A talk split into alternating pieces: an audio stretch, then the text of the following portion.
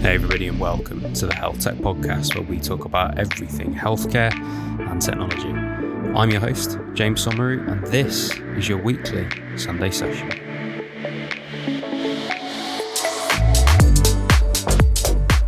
Hey, everybody, happy Sunday.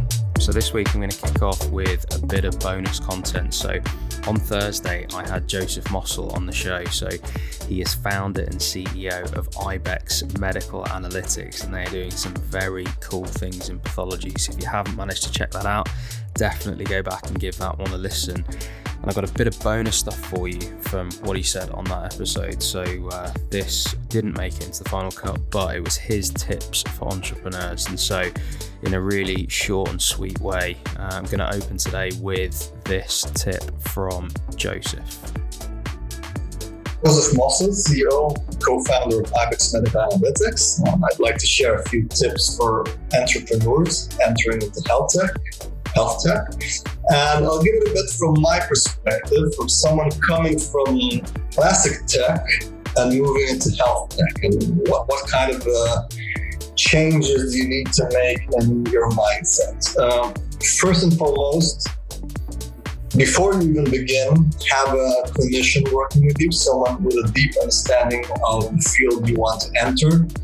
Uh, because something that could seem like a, a no-brainer to you and 100% has value for uh, patients um, end up not making sense at all if you're a clinician. So that's number one. So that's kind of the inner layer, the clinical layer. Now, there's another outward layer, which what you do might make sense perfectly from the clinical perspective, from the patient's perspective, but there's really no way it could work within the healthcare system because no one will pay for it. It has negative incentives because it ruins something else physicians are already doing, or the regulatory pathway is impossible. So there's all these things that you're potentially not aware of, and you need to find out early.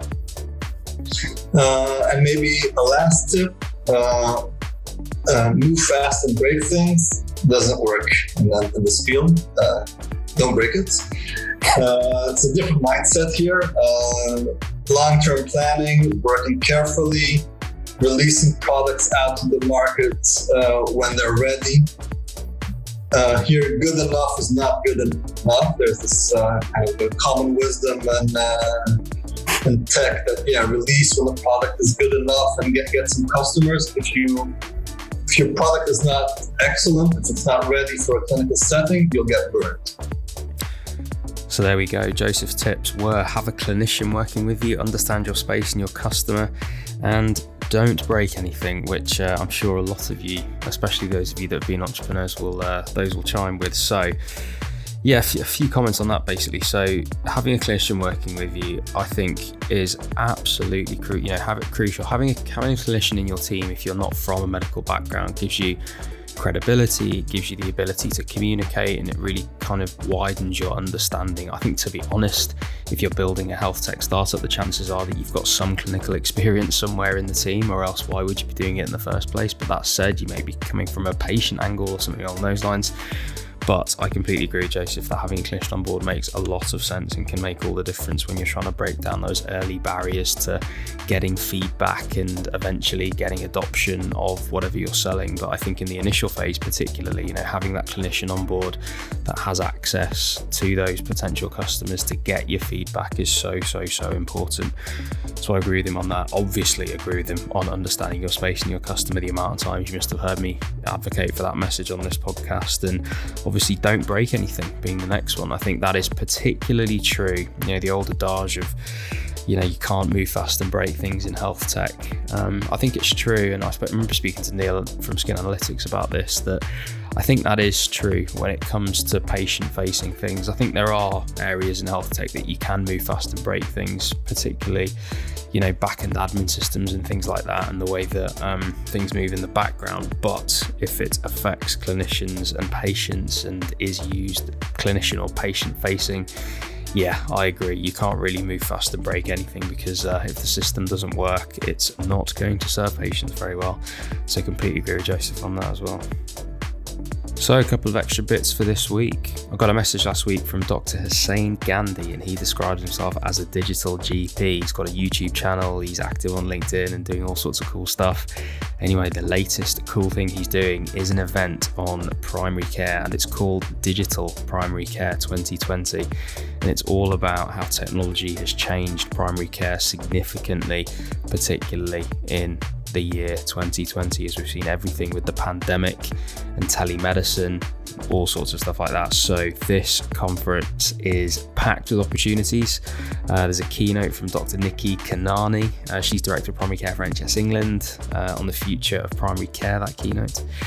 Uh, there's an opening keynote by Dr. Minal Bakhai, and he's the Deputy Director for Digital First Primary Care at NHS England uh, streams by NHSX. There's Q and A. There's all sorts of different bits and bobs going on in that. So uh, I definitely recommend you guys checking that out. And if you click the link in the description of the episode, you're going to get a special discount just for listening to this podcast. And one more thing for this week. So, for you out there that are involved in health tech or interested in health tech, do you subscribe to newsletters? Do you get newsletters? Do you read newsletters? So I hate newsletters, just as a general rule. I never read them, they're super long, and invariably that somebody's just trying to plug something. And end of the day, I just don't find the time to read them. But I obviously read a, few, a fair few bits on health tech, and I share a few articles with people that I know, and I chat about a few things going on with people that I know. And so what I thought was, there was space in the health tech space for a newsletter that was super short, super to the point, and basically just gives you what I've been reading over the week, podcasts that I might have listened to over the week. And it's called Health Tech Pigeon. And I called it Health Tech Pigeon just to name it something a little bit different, a little bit fun. Um, but it's a one minute roundup. You can read this thing literally in a minute. It's going to give you all the top news bits going on. It's going to give you a few interesting bits going on. There's, I don't know, I'm thinking about different sections for it at some point down the line. But at the end of the day, at the moment, it's a bit of news, a bit of podcasts, a bit of opportunities. I think uh, I did it for a couple of weeks just to try it out. But I think the one last week had, you know, some startup opportunities, some funding opportunities, things like that. So if you're an entrepreneur, if you're interested in health tech, if you read stuff like that, if you just want the kind of top line, one minute quick review on what's going on, then by all means give it a little subscribe. It's uh, I'm testing it out, so to speak, to see if it's valuable, to see if people subscribe and read it and listen to it, etc. But yeah, I'll put the link to it in the show notes. You can subscribe away. So that's it for this week, everybody. Some tips for entrepreneurs, and events coming up, and you can subscribe to that newsletter all in the show notes. So I hope you have a good one, and I'll catch you on Thursday with the next episode.